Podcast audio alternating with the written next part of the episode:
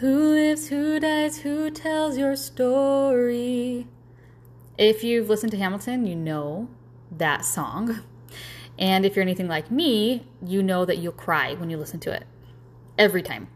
Um, the first time I saw it, I was bawling in the theater um, because the message is so powerful. We don't have control over who lives, we don't have control over who dies, and we have no control over who tells our story. But what's even bigger than that is is your story worth telling?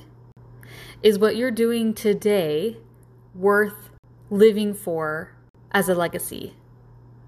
Is the example you're setting for the people around you, for your children, something worth talking about?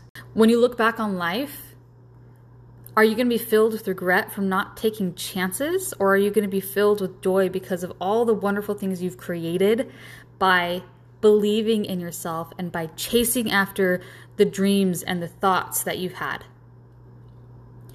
We only get one shot, and this is it. Even if it's crappy because it's year 2020, this is life. This is how it is. We don't know how it's going to be in the future. This is what we get. What are you going to do with it? Is your life worth telling? You need to do something to create a life worth telling. And create is a verb. You have to actually physically do something. You need to create things that bring you joy. You need to create a life full of, love and happiness. You create because of what the effects are on you. You create because of how it makes you feel. You create because of the impact it's going to have on your life and others. You don't create because of what they'll say.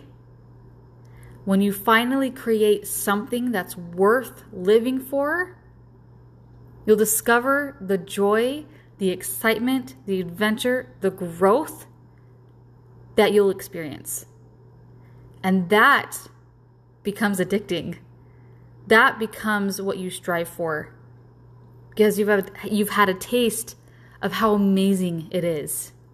When you create only for you and your passions and your talents. When you create a life like that, that's a life worth telling. Sincerely, Sarah V.